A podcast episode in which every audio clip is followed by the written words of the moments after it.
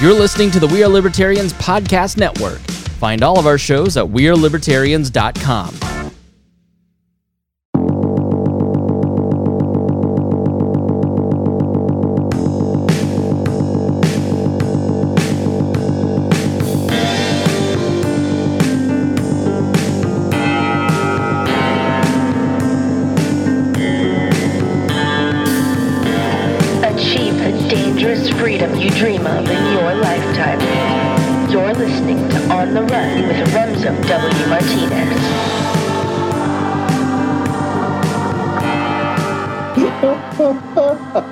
Good, we This is gonna be fun.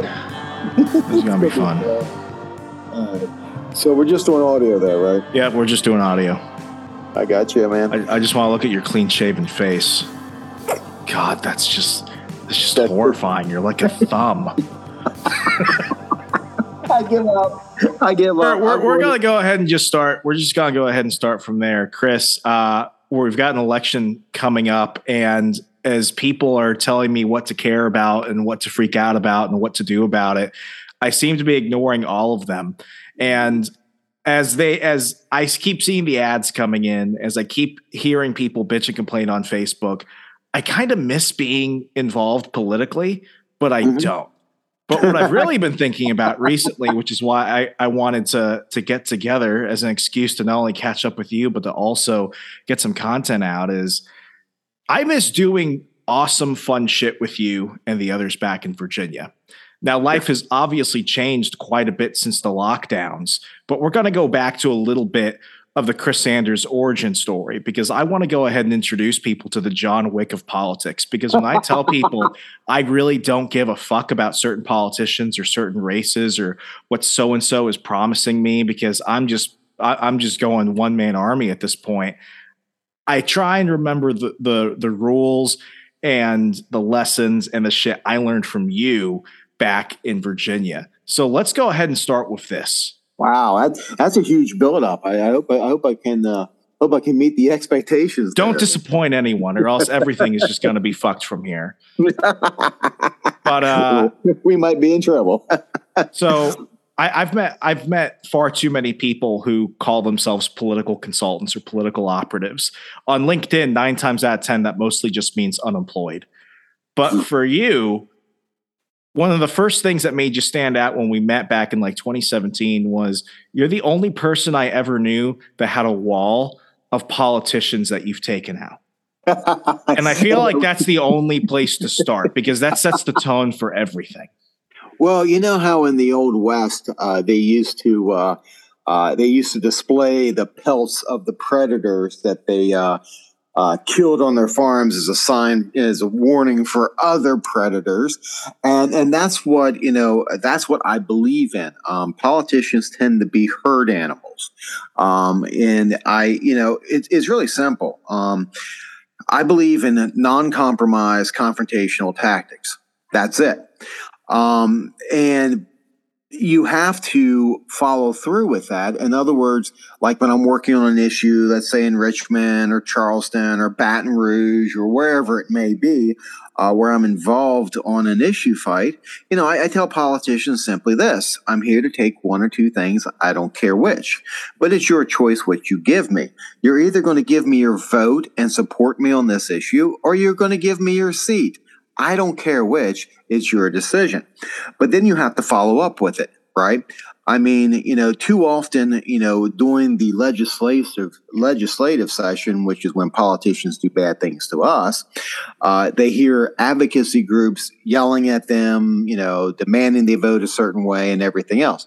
But then come election season, they look around and nobody's politically dead and they think all of the activist groups, especially those of us on the Liberty Front or the or the pro Constitution Front, are just shooting blanks.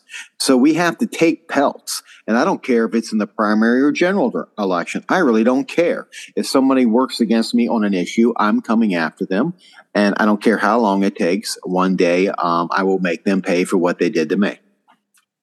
I was at dinner recently since I moved here to Wisconsin.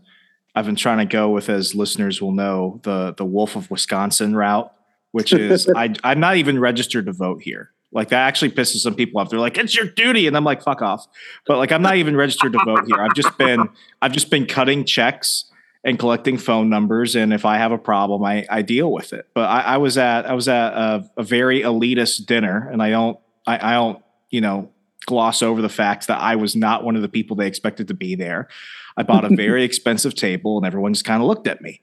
And it, it was in that moment where I realized, like, I've I've gotten into the heart of the of the beast, so to speak, because mm-hmm. a lot of people think that when it comes to elections, when it comes to a lot of the stuff that we look at when it comes to politics, if we bitch about things on social media enough, if we go ahead and just bug our friends, we can go ahead and manipulate a lot of people to vote a certain way.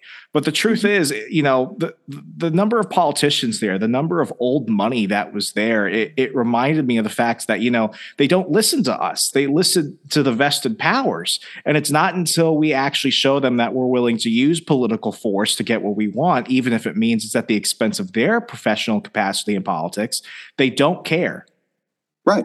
Exactly. I mean, unless you are politically feared, you'll never be respected. Unless you're going to stand between them and their elected crown, you know, their gold badge of all knowledge that they wear about, like it's some sort of medal. Um, unless you are a danger to them uh, retaining their power over the people, they don't care. Too many activists fall for the access route. And access is simply they're friends with politicians they talk to politicians. They call politicians, call politicians call them. Politicians listen to them. They're friends, but you have friends to help you out when you do something wrong. If you're really doing your job as a grassroots activist, your job is to tell the politician what the people require. But if you become one of these access based critters, you end up becoming just a lapdog telling the people what they have to accept from the political class. Um, and that's what we do too often on our side. The Tea Party is a good example of that. They started off being a really powerful force, and then they became just another wing of the Republican Party, and nobody gives a shit about them anymore. It really is that simple. Um, because they became, you know, they got neat profile pictures on Facebook. Uh, they got invited to all these dinners. I mean, I like going to big dinners. I like putting on black tie and showing up at some of the Republican Party events in Virginia. It's kind of like the turd just showed up in the punch bowl because I guarantee you there's three or four people there that I've ripped out of office because they had it coming, as my granddaddy would say. Um, but um, it, it's fun, and, and, they can't stand that you enter into their circle. But I don't spend my life hobnobbing with them I just basically tell them what we expect, what we want, and if they don't play along, we make their life a living hell. We may not take them out of office the first couple times, uh, uh, you know, Eric Cantor, but we will uh, eventually get you, right?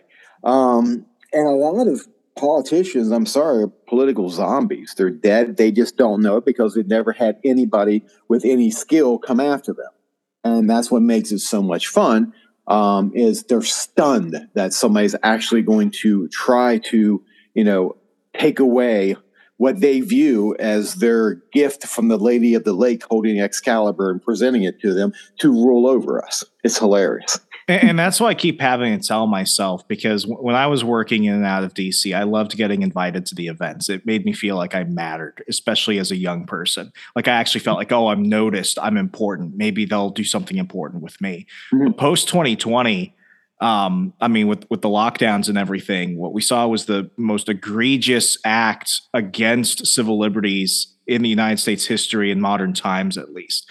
And what what I had to gather from this is like you know I'm, I'm looking around at, at this uh, at this venue I was at and I'm like half these people supported the lockdowns and still mm-hmm. don't see a problem with it. And more than half of them supported mandatory masking and vaccine mandates and closing schools and closing businesses because what they what you know they, they could go wherever they wanted. They had the access to uh, you know get preferential treatment. And if you know a bunch of businesses went out of business, they just went ahead and bought up a bunch of more assets. They they didn't hurt and I have to remind myself, it's like I'm not one of these people.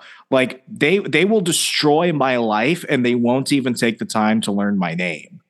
Right. What they were trying to do is smooth you with access. They wanted to give you a little bit, make you feel a little bit important.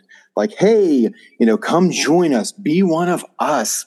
we will c- come down from our lofty stage and speak with you right? And they and they do this to so many activists and so many young people that they you know people forget the power they actually have over politicians because most contested races are won or lost by about 3% of the population in one vote. As a good friend of mine Kirk Shelley likes to say, small hinges move big doors. If you can build your list big enough, if you can create a following of 3%, I don't care if it's 3% of a school board race, that's not many people, right? If it's 3% of, uh, of a Congress critter race, that's a lot bigger. But like in Virginia, we've built a list of well over half a million uh, Virginians uh, that we can, in a touch of a button, I can, you know, put out there what the current politician is doing and, and light them up like a Christmas tree. Because, you know, it's it's very expensive to take them out of office. It's easier to change their vote by, you know, changing the environment in which they exist. If they're being hunted everywhere they go by people screaming at them about what they did wrong, um, you can mostly change their behavior. But if not, hey, you know, we'll take you out too, or we'll, we'll try like hell because most politicians, especially at the state level, which is really where you get things done, uh, the federal level, not much can happen there, but at the state levels where you can get things done um, they, they have other jobs. They'd rather work, play golf, take their family on vacation, do most anything rather than face angry voters in a reelection race. So if you can create the thing they fear the most is demonstrable proof of large numbers of angry voters, you create enough angry voters, they will start to listen to you. Uh, I've even moved Democrats of all crazy things on gun bills. Um, so, you know, to get them to vote the, white, the right way. Uh, Lee Carter, who is a self avowed socialist, he was in the 50th oh, I miss district him. of Virginia. I miss Oh, the yeah, drama. He was terrified by us. He voted right on every gun bill because we were in his district raising more hell than a pet monkey. So, I mean, it's, you can move these people. Don't think, but the biggest danger we face uh, it's it's like it says in the Bible, you know, even Satan disguises himself as an angel of light. Are, are the backstabbing rhinos we have within the Republican Party? I, I get tired of people telling me you need to just focus on the Democrats. Well, I'm sorry when I'm being, you know, kneecapped by the Republicans on every piece of legislature I'm working on. Of course, three quarters of the pelts on my wall are going to be ex Republicans I've taken out of office and, and that really freaks people out. I, in 2019, um, I took uh, three Republicans out in general elections, and people were freaked by that. You're like, you let the socialists win? I'm like, no, these people tried to put in red flag gun confiscation laws. Now the Republican Party in Virginia is on notice that if they try to do something stupid and violate nearly half of the Bill of Rights, we're coming after them. So then fast forward to 2022 when our repeal of red flag bill hit the floor in the House of Delegates, even Republicans who at one point had supported red flag immediately voted for our repeal because they were eh, they were terrified that we come after them again. That's how you get things done. You neutered a man in front of his whole church congregation in That's 20, it. 2018. Yeah, that, That- was Emmett Hanger. Yeah, he had it coming. That was that was so funny. Basically, Emmett Hanger was in a primary race, and what you did was you found out where he went to church, and, and what did you? It wasn't photos of like aborted fetuses. It was something else. You didn't go that it far. Was, it was, photos of aborted fetuses. Okay, It that was it. Was he, okay. he claimed to be a Republican, and he was he voted uh, to expand Obamacare and fund Planned Parenthood to kill babies. And so we went to his church on Sunday morning and uh, handed out flyers to all the parishioners going in, and it was a small church, so they all knew him, right? Um, and he lost his mind. He filed an ethics complaint against us uh, in Richmond uh, which then I sent an email out to a couple hundred thousand of my closest friends in Virginia saying, hey, Emmett Hanger hates the fact we exposed the fact that he, you know, funded, used public dollars to fund baby killers. I've got to go to Richmond. Why don't you call Emmett Hanger and tell him what you think about him filing an ethics case against us? I went down, won the ethics case because, of course, we were right. Facts were on our side uh, he did do this, and it was a, a public street where we were handing things out, which we were allowed to. and so on the way back, I'm typing up an email that says, "Oh, by the way, you know, we won the ethics case because we were right, and here's Emmett Hanger's cell phone number. Call him up and tell him what you think about him." You know, filing ethics charges against us for shining the light on the cockroach that is Emmett Hanger. Um, that was a lot of fun. You know, whenever he, some politicians normally they file an ethics case and activists gets all upset and they duck and they cover and they run. Not me. I'm gonna I'm gonna use it as an excuse to keep hitting them again and again and again on that issue. What what what is it? What does it mean when you get criticized by conservatives? Because far too often, I remember, especially if like Virginia constitutional conservatives, the the common criticism was, "Well, you're using leftist tactics. Well, you're you're you're being rude about it." And it's like, you know, back then, even back then, that wasn't necessarily anything that was out of acceptable territory. And especially now in the post 2020 world, that's just called a typical Tuesday with friends. Right, right. Um, you know, tactics are neutral because politics is warfare. Your life, liberty, and property are always at risk with a slightly smaller body count unless the Clintons are involved. Um, That's a so, big body count when they're involved. That's a big body count. But the thing is, you know, these people sit in front of a red or green button every single day almost and decide whether your liberty or your property is restored or taken. Right. And the left has become really good at confrontational politics to the point that Republicans run to do whatever, like Jill Vogel or Emmett Hanger or Donovan I mean, there's a whole bunch of them in Virginia that just flee over. You know, you know, Kirk Cox was a great one. Okay, um, you know, they flee to the leftists because they're terrified of what they're going to do. Because you know, unfortunately, conservatives hop on the back of the Republican bus, and nobody cares about it because you know, up until uh, Reagan was elected, 34% of evangelicals were Democrats, 34% were Republican, and 34% or 30 couple percentile uh, were, were swing voters. People cared about what they thought. Then, when Jerry Falwell had the new religious right and created that movement, now 85% of evangelicals just pull the R lever. Guess what? Republicans don't care what evangelicals think anymore because they have you locked up in their voting bank you are no longer a danger to them. They don't care. So again, it goes back to what I said at the beginning. Unless they are terrified that you are going to work to make sure they lose their next election, they don't care what you think. They're too busy running over to the left. But again, tactics are neutral. I mean, if the enemy is attacking you with tanks, you're not going to hop on your horse with a lance. That's stupid.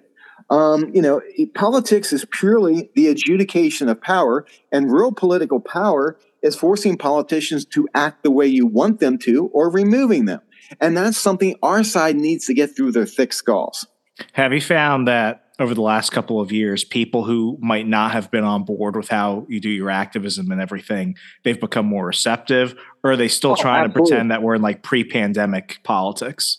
Oh, absolutely. Um, I mean, if you look at the direction everything's moving, um, you know, rhino hunting is becoming a lot easier than it, than it used to be um, especially you know with the recent uh, correct uh, overturning of Roe versus Wade, which you know Tenth Amendment matters again. Us now back to the states, which is where it belongs. Um, so now it's becoming people are starting to accept it because the issues they're fighting over because you know since 1973 it was always safe for a republican to run and say they were oh we're pro-life we're just pro-life but we can't do anything about it but i'm pro-life but now it's when the rubber's meeting the road, when it's now time for them to do something, you talk about scattering. It's it's crazy. Um, so I'm having a lot of fun working on a lot of life issues right now uh, throughout the republic, uh, and it's people are stunned. They're going, "Oh my! All, these Republicans claim to be pro-life, but they voted against." Yeah, because they claim to be, because that's what the lie they needed to say to be elected. So I think people are starting to wake up to the lies, and not even not to mention that, but I mean, even in Virginia, you had Youngkin, you know, supporting lockdowns and jabbing and everything else, and the whole world in Virginia, you know, which changed dramatically from the Northam years, not policy wise. The policies are pretty much the same as when Northam was there. Um, it's just everybody thinks their great savior has arrived in Youngkin. And I'm sorry, he's done nothing.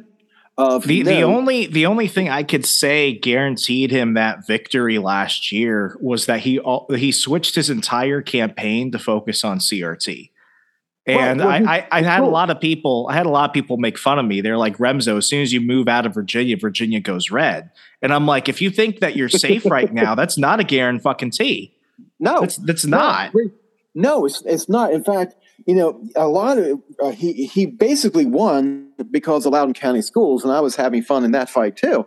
Um, but we've started. I'm gonna pause you there. I'm sitting in my boxers eating a fucking bag of Doritos, and I'm watching Tucker Carlson, which I rarely do, and I see your face on there. Like you weren't yelling, you were very polite. You were just reading off some notes that you had, calling out these uh, school board members, and I'm like, holy shit He's everywhere. He's infected the matrix. I'm, I'm, like Santa Claus. I'm everywhere. I really, I really didn't know that was going to happen because you, you know, I stay away from mostly from media interviews. I really don't like talking to the media because they're really not our friends if you're really doing your job. But, but that happened to me when I was moment. at the Washington Times. I'm going over one of our editorials. And next thing I see, they quote you, and I'm like, "Oh, Chris totally had a hand in this. He called somebody. he knows somebody." I take a photo of him, like you're on the front page, and you're like, "Oh, well, that's nice." what do you mean that's nice? Going out tomorrow. Oh my God, it's crazy. I mean, the thing is, you know, getting back to Youngkin, we're kind of sidetracked there, but, but really not about. I mean, it's not about me or my ego. It's it's about the principles. It's about the principles of liberty. It's the fact that you know our rights are given by God, and government's just taking them away everywhere. My daughter, who's 21, doesn't have the same rights that I had at 21, and certainly not those that my grandfather had when he was floating around the ship in the Pacific fighting the Japanese. Okay, I'm sorry. We need to get these rights back.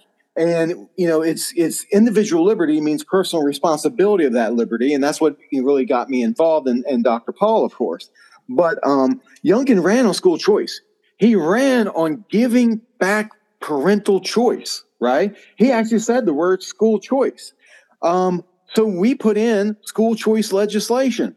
The entire republican establishment shot it down they wouldn't even let it up for a vote so guess what we're going back with it and by the way, we've got a bill champion now who will actually force them to vote on it. And if they vote wrong, again, I don't care if I have to take them out in the primary or the general, I'm coming for them. That's the way it works. Okay. They have to know that the price for bad legislative behavior could be the loss of their seats. Um, and, and, but again, Youngkin's ran on school choice, gets elected, and talks about government controlled charter schools.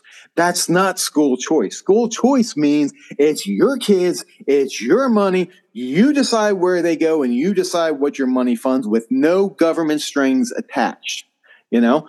Um, so yeah, you know, it's uh it's it's it's kind of ironic. And now of course he's flying around running for vice president, bless his heart.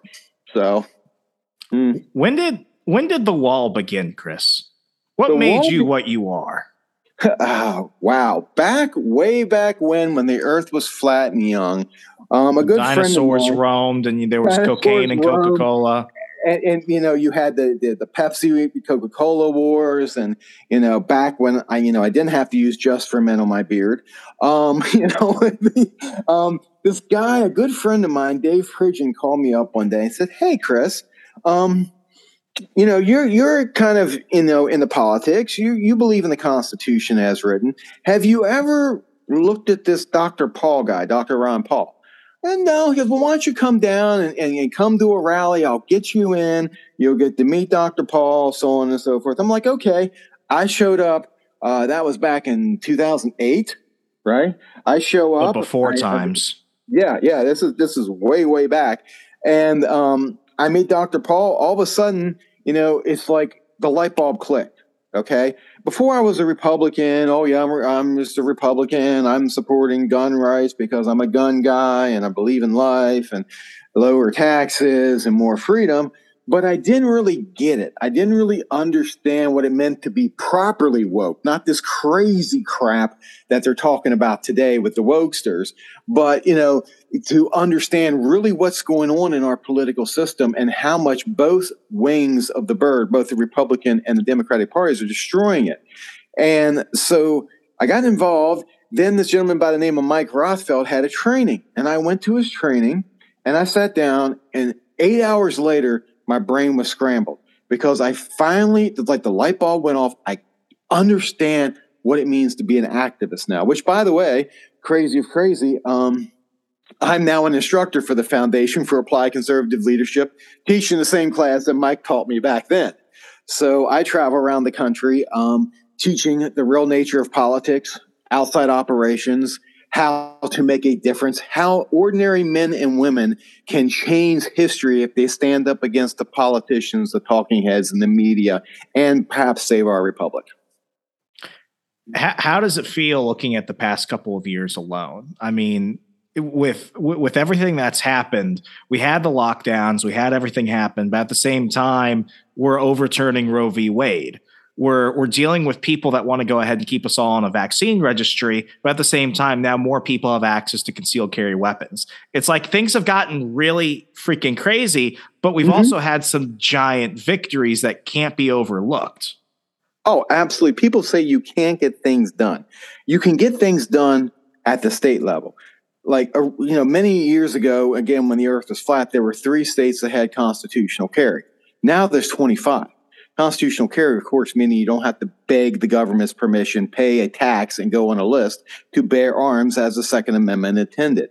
At the same time, you have everybody, including like Hogan and, and other Rhino Republican governors, locking everybody down, violating the Constitution because the, con- the governors, if you look at each one of these individual states, um, the governor is supposed to only, you know, they have short-term emergency powers, but the legislature is is is supposed to vote on them. But they never brought the legislature together. They just did it. They just assumed this power, and and and people just lined up to get on the box cards, um, and because they scared people. Oh, you're going to die.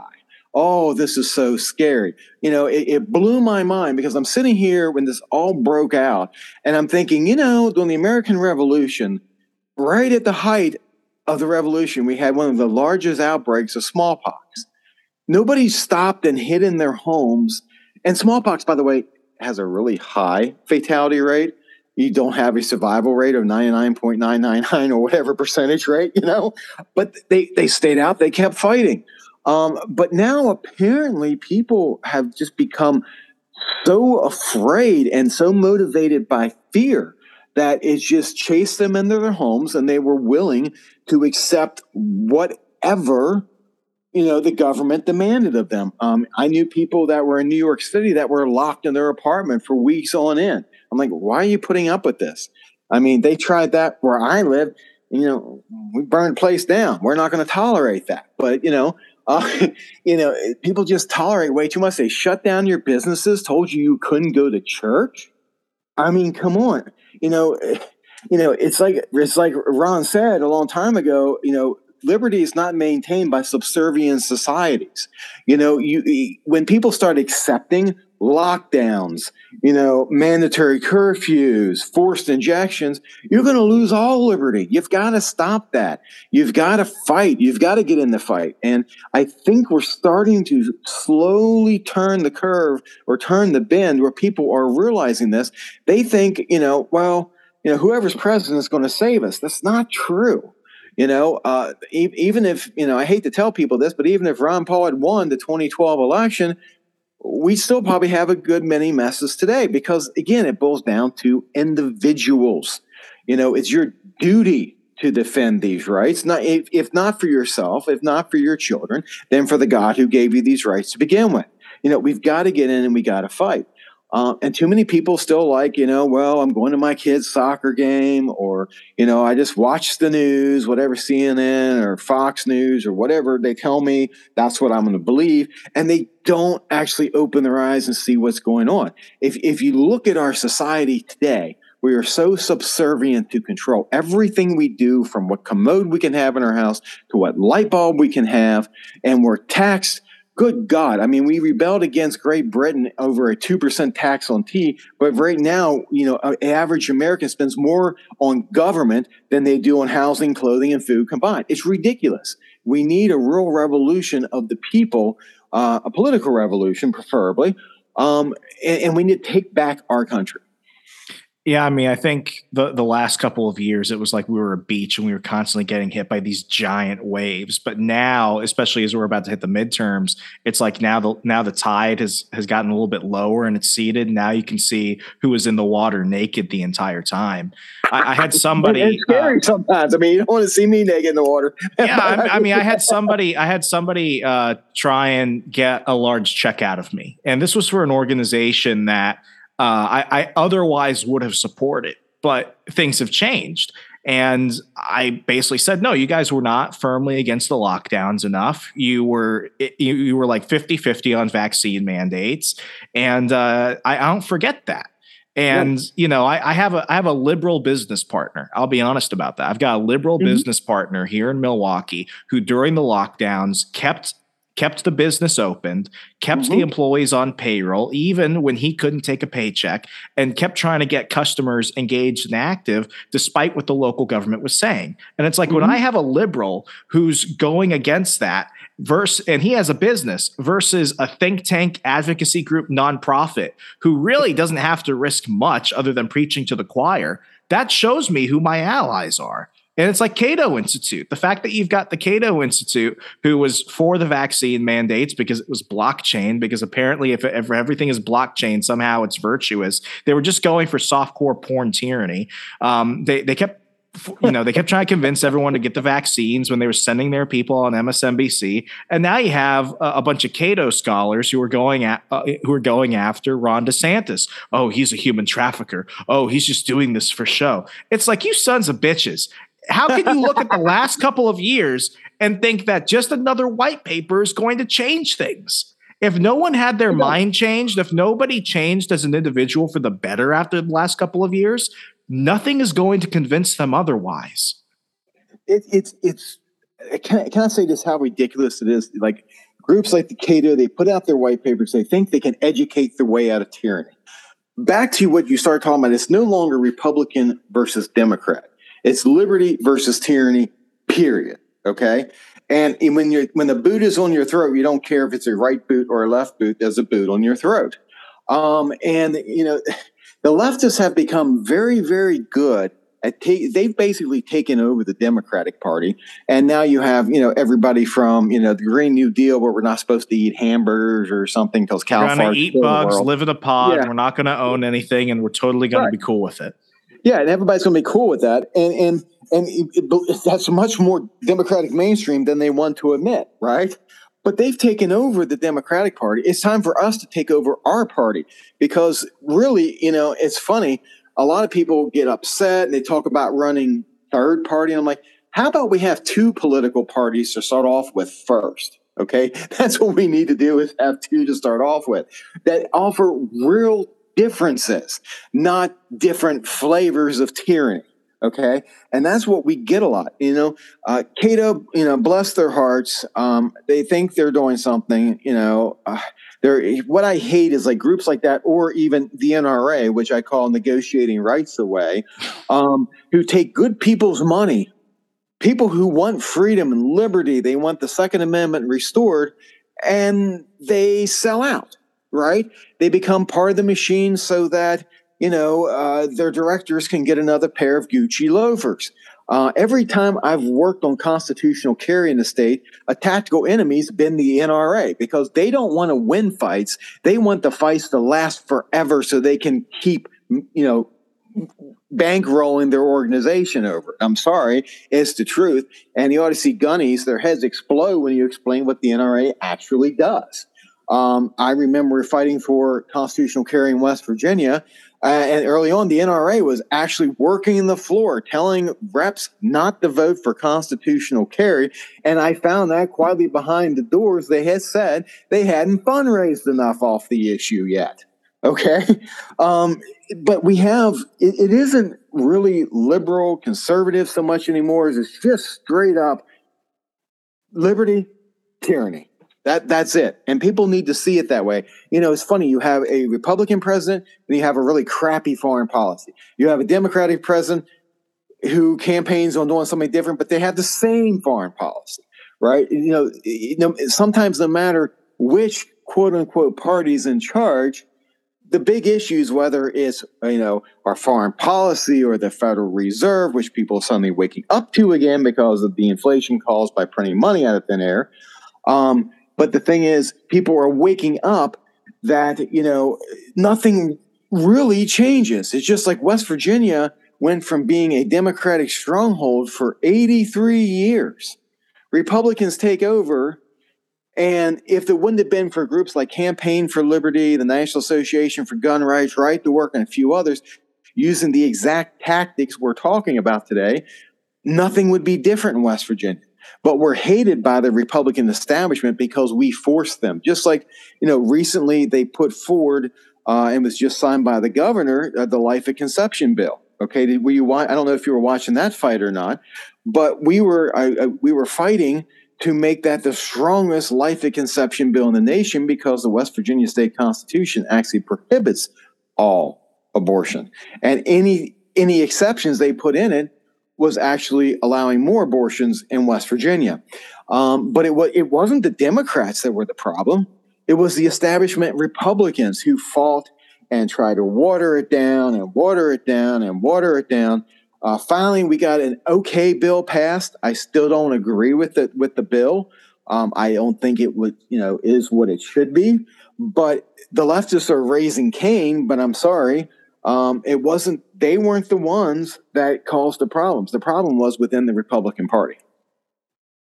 Where, where's the next fight going to be? Because right now, everyone is just looking at 2022. And frankly, I, I even after the last two years, I, I, think that Republicans in the Senate are largely controlled opposition, and the ones mm-hmm. in Congress have have not earned any right to say that they would govern better than the Democrats. They passed all the stimulus spending. They they were mum when it came to the lockdowns. When they when everyone was taking our rights away, they were just like, "This is gonna be temporary." You know, we're in charge. We have the keys, and then they lost the keys, and now they act like we've got like you know freaking dementia, and that things are going to get better. They they don't deserve it. They don't no. deserve it. The vast number do not. There were a handful like Rand Paul who were fighting. Uh, well, Massie, Massie was the Massie was yeah. the only one in Congress who was like, you yeah. know, if we're going to go ahead and vote on the largest stimulus spending in history, we should at least all show up. Exactly. They were going to try to get away with that. The largest spending bill in American history with a voice vote. So the people did not know how their representatives voted. He objected to it. He was attacked by Republican leadership. He was attacked by then President Trump. He was attacked by everybody else.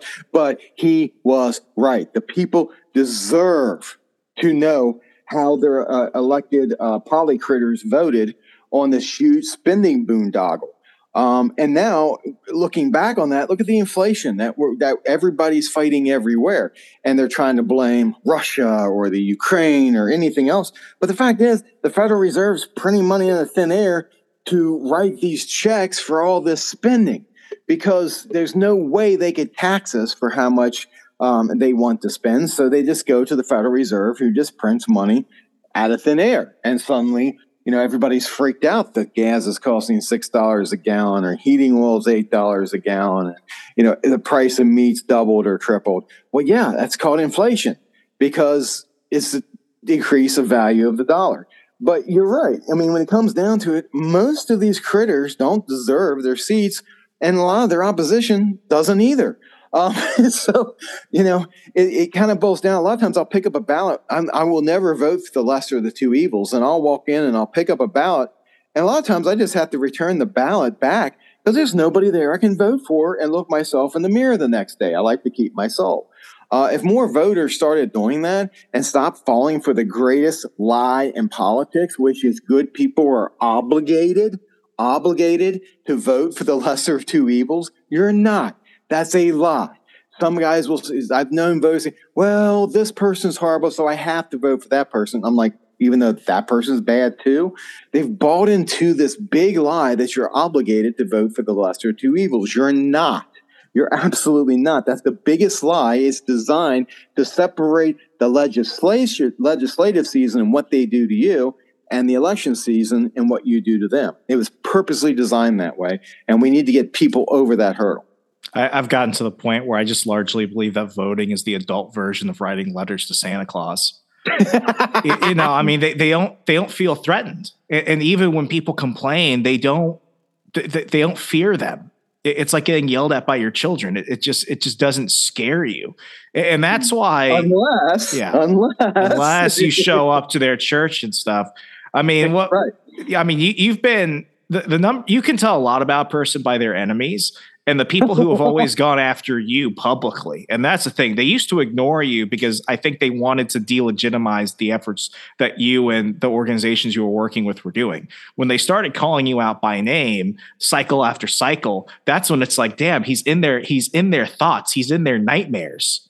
Living rent free in their head. I, I hope that one day tyranny looks underneath his bed for me when he goes to sleep at night. You know, but but you know, the funny thing is, you know, unless you really mean what you say and, and, and do what you mean, I mean, you've got to go out there and hold them accountable. People were so stunned that I took Republicans out in the general election.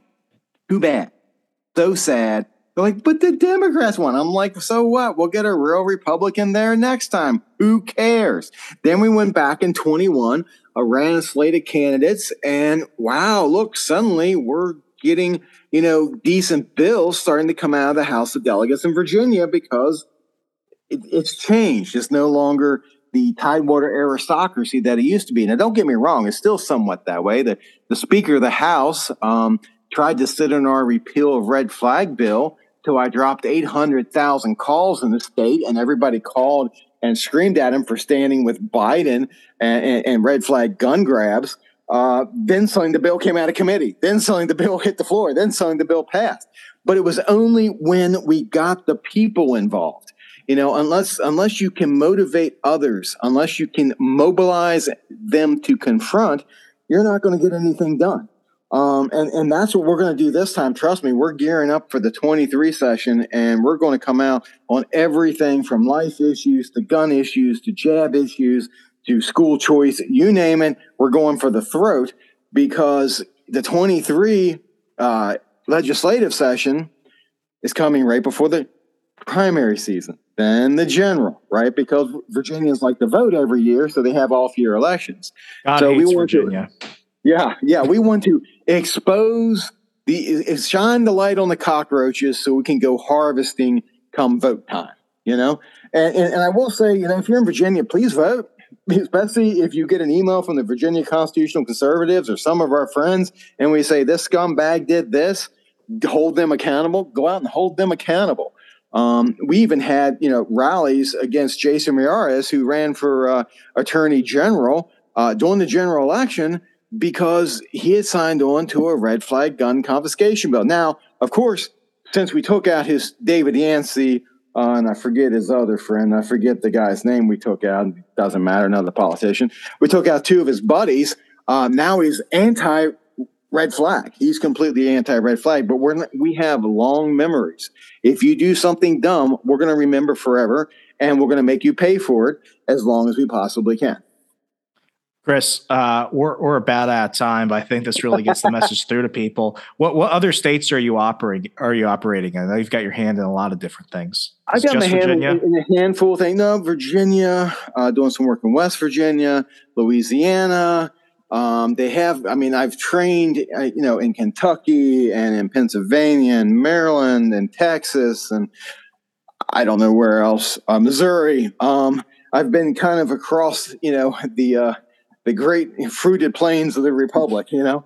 Uh, and, and I encourage people if if if the Foundation for Applied Conservative has a training in your area, go to it. You will learn more in eight hours than you will four years as a poli sci major, right? But then, you know, we have groups like Virginia Gun Rights, Virginia Constitutional Conservatives, Virginia for Educational Freedom, Virginia for Medical Freedom. Those all, and now there's something kind of we're waiting for the paperwork to approve for West Virginia constitutional conservatives. And I hear there may be something in Louisiana happening along the same lines. So we're, uh, uh, it was kind of, you know, I, I, I kind of hope that politicians are looking at us spreading kind of like they did in Jurassic Park when they realized the velociraptors were breeding. You know, that's that's kind of what well, I. Life it finds a way. life, does, life finds a way to fight for liberty, right? So, I mean, that, that's what we're attempting to do. And again, you know, we we you know, I'm always about you know getting working with other people, getting them into leadership roles, training them, letting them run. Because again, you know, if you're really trying to fight for liberty, it can't be about you. It's got to be about the cause. And I'm sorry, we didn't lose our liberty in one election, one gener- you know, one uh, decade, or one generation. It's going to take that long to get it back. So I'm, you know, my hope is that the work of others and myself and all of us in the Liberty bandwagon are working together so that future generations will look back, you know, to, you know, with their current crop of leaders going, hey, those people started it, but we finished it. Because I think it'd probably be my grandchildren if things continue this way, if we are to restore liberty, who may actually see the Constitution become the law of the land again. Chris, I'm going to go ahead and include links to Virginia Constitutional Conservatives and all the other organizations that you mentioned because pe- people, if you have time to bitch on Facebook, you have time to make some angry phone calls and maybe go do some other stuff. Because if you don't make people fear you by the time the election comes, they won't fear you after the results are handed to them. Chris Anders, thank you so much for joining the program. Hey, thank you, my friend Remzo. Anytime, love being on.